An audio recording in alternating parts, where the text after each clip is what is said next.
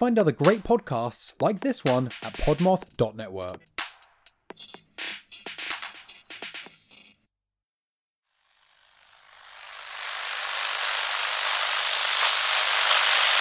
dans notre co- au quotidien.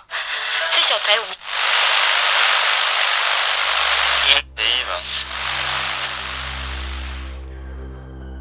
Turn your dial to the edge of the radio static. There, you will find the lost signal.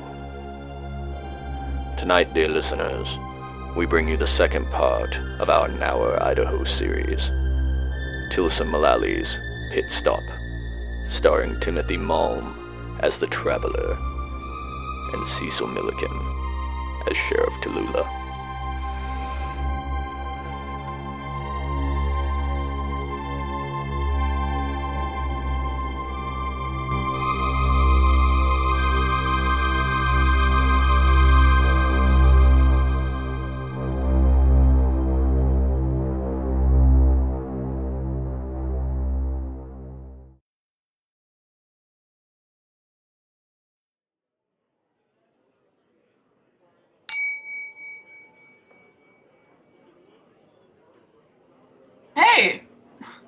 There, city stuff.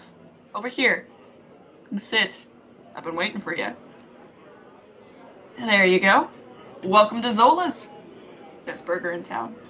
I hope you don't mind. I went ahead and ordered for you. Zola, she likes to get it all done at once, so. Me? Well, I'm the sheriff around these parts. Sheriff Telulah Gillespie at your service. You know, when they told me someone from some podcast had rolled into town, I couldn't hardly believe my ears. Nowhere doesn't get a lot of visitors. No, they call this place nowhere for a reason. The Idaho Panhandle isn't really known to be a hoppin' place. Huh? oh no, the rumors are true. Nauer has a bit of a history of happenings. We try to keep it down, but word is a way of spreading. I suppose that's how you found yourself up here. All the looky loos do eventually. Oh, it's nothing against you at all. Us panhandle folks are nothing if not accommodating. When they said you were wanting to meet and chat, why I said to myself, Telulah, you are the sheriff of this town, and you know just the thing to bring him. This is a recording of a fellow who rolled through town last year. He had quite the experience. I can't play his name or any details like that for confidentiality reasons, but I think the story he has to tell is right up your alley. Take a listen.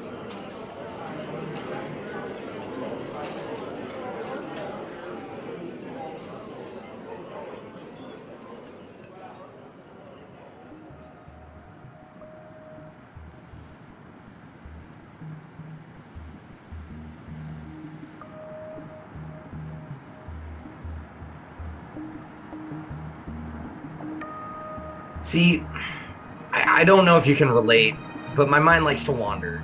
It's not that I'm scatterbrained. No, it's nothing like that. And usually I'm a very conscientious driver. But it was late, you know, and I suppose I should have paid closer attention.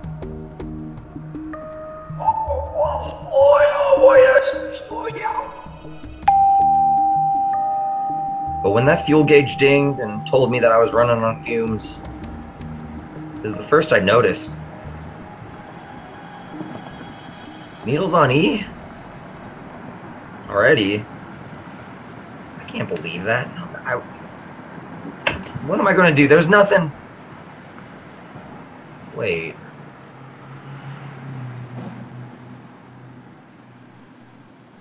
Up ahead was what looked like a miracle. A hunched, dilapidated looking gas station, the dimly lit glass sign above it reading the words, The Pit Stop! Fuel up the car and the family, in faded black lettering.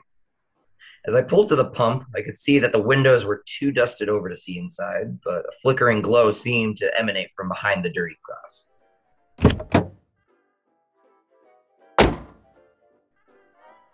This place is kind of a dump.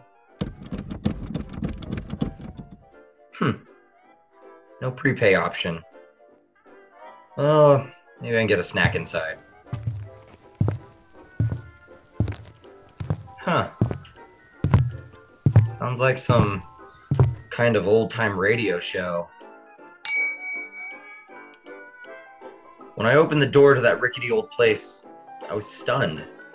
It was a night and day difference compared to the outside of the big shack. The, the interior was brightly lit, the shelves stocked and clean. An antique but well kept looking radio played on the counter. Next to it was a boy no older than 16, flipping through a magazine. Hello? Yes, sir. Uh, I'm sorry, I didn't see you there. Oh, that that's okay. I was just hoping to get a little fuel. Oh yeah, sure thing, Mister. Uh, no problem. You just looking to fill the tank? Yes, that that's perfect. You sure? I can check your oil and coolant too if you want. Eh, sure, why not? I don't remember the last time I checked those. Yeah, sure, no problem. Just browse around and I'll get that started for you.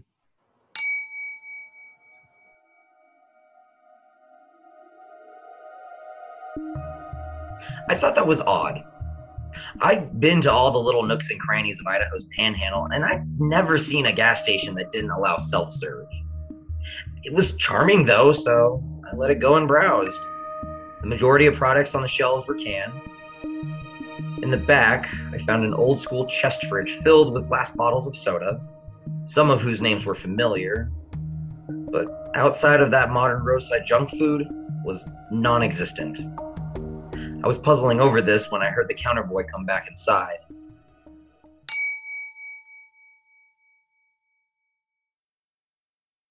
Sir, Hey. Yes, what is it? I'll I'll tell you what. Uh, that is some strange machine you got out there. What do you mean? I mean, I've never seen anything like that. I, I think I figured out how to put gas in it for you, but uh, I don't know what I'm looking at for the rest of it. Okay, that's ridiculous. It's just a Honda. What's a Honda? What do you mean, what's a Honda? I mean, I never heard of a car like that before. They're like the most common car on the road. Uh, maybe wherever you're from, but around these parts, we don't have nothing like that. All right, then. Uh, don't worry about any of that. What do I owe you for gas? Uh, full tank, you're looking at a dollar even. Wait, what? I I know it's a bit spendy, but we're just so far out here, and No, no, that's that's fine. Here, dollar even. oh, this must be one of those new bills, huh? Sure is fancy. Yeah, sure, kid, sure. Uh, where's the nearest town? Well, that'd be Nauer about ten minutes up the road. You'll go right through it. You can't miss it. Great. Uh, thanks again for the gas. Uh, before I head out, do I uh, uh, who's that out there? Well, the car's Mr. Tate's, but it looks like Colt Ford's driving it. Wonder what that's all about. Seems like a pretty nifty antique to be speeding around in. Antique. That's this year's model. The newest car in Nauer. Is that maybe for whatever it is you're tooling around in out there? All right then, uh, whatever you say. Uh, before I head out, you got a bathroom around here? Sure, yeah. Used to be just an outhouse out back, but Pa just had the back room plumbed last winter on account of how cold it gets, and he was tired of frostbite at night. So uh, here's the key around the corner there. Great. Thanks. I took the key from him and followed the directions he'd given me to the tiny room in the back, no larger than a closet. The door was thin, though, and I heard the one the kid had called Colt Ford enter into the station.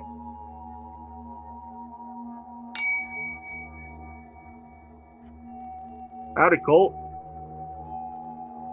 Lonnie, how's your pa? He's fine, I guess. Well, that's good to hear. Uh, Lonnie, now listen. I need you to give me the key to the pump so I can fill up Mr. Tate's car, all right? I'll come by in the morning and pay you back. Well, I can't do that, Colt. You, you know that. Pa would have my hide for it. Your pa knows Mr. Tate's good for it. He sent me out here to fill up the tank, but forgot to give me his checkbook. Come on, I won't make it back to town without some gas. Since when do you work for Mr. Tate? Since always. He has me do odd jobs for him. Is that sirens that I hear?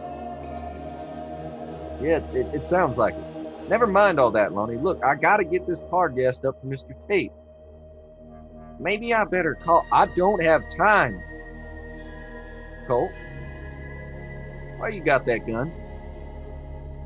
Listen, Lonnie, I'm in trouble. Real deep. I need the key to the pump right now, or I'm gonna have to put a bullet in you. Them sirens are for you? Give me that key, Lonnie. Come on! Colt, hold on a second. We can work this all out, okay? Whatever you did, we can just explain it.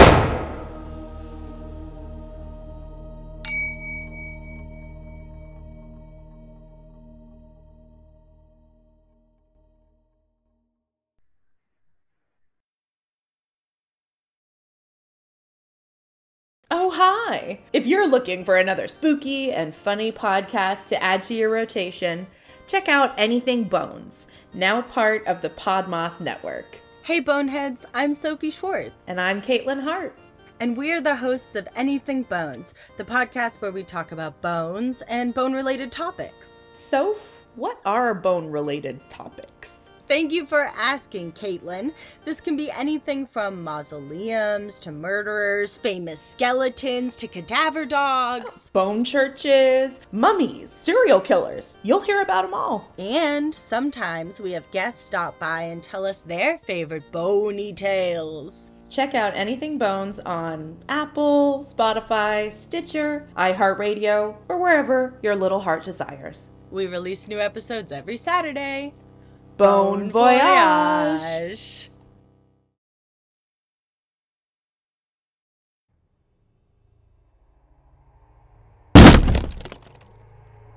I came out of the bathroom and rushed around the corner to the main part of the store. Behind the counter, Lonnie lay on the floor in a pool of blood, growing bigger as it pulsed from his throat and shoulder.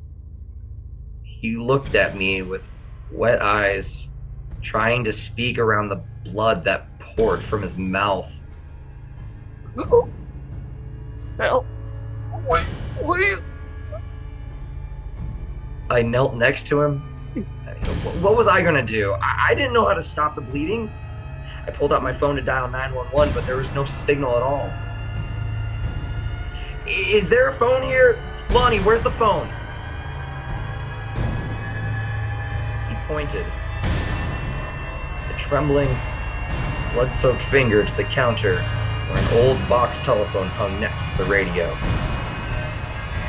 Why are there no buttons? Hello? Operator? Hello? Anybody? There's emergency help! We, we need an ambulance! We need we need somebody!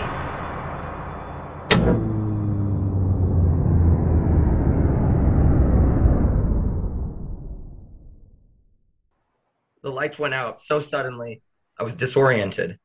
The building became pitch black, and dropping the receiver, I desperately fumbled around. Lonnie? Lonnie, are you okay?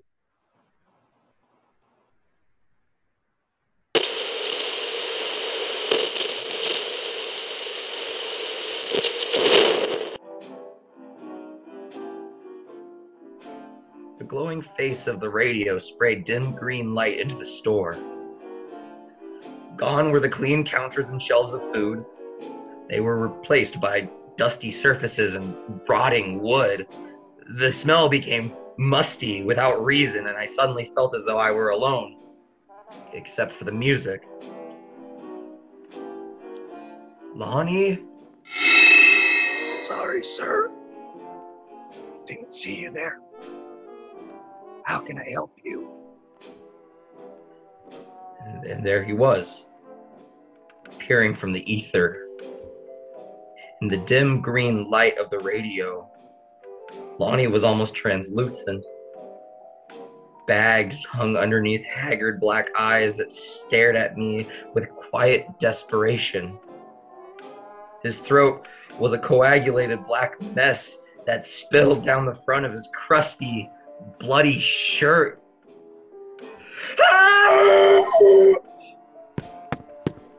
I made to push past him and ran right through him. That hardly registered, though, as I got out to my car and fired up the engine.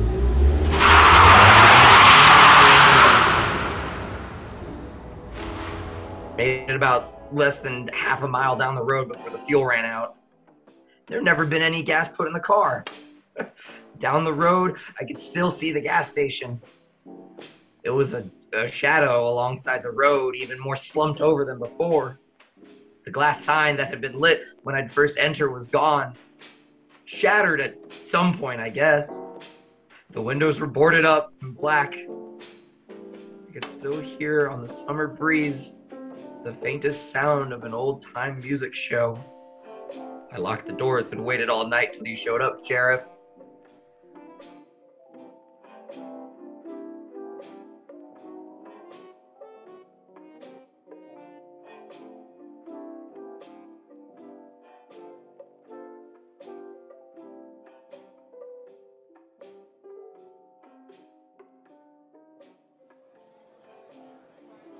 Ain't that the craziest thing you've ever heard in your whole life?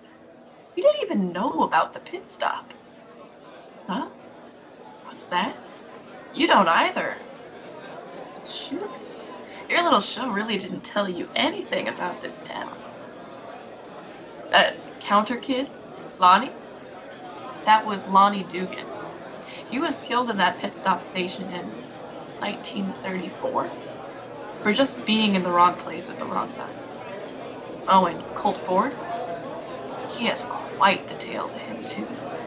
He was what you'd call a town twit. If he hadn't been so mean, he was probably too dumb to hurt anyone. That's what my grandpa used to tell us.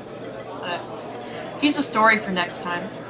It's late. I'll probably be wanting to get back to your hotel room now. We can meet back up in the morning. Got a few more tales up my sleeve.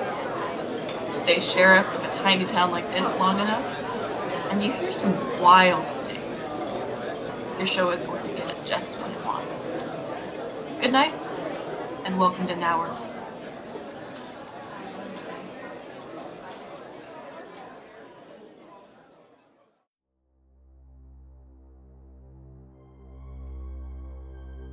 Returning now to the edges of your radio static.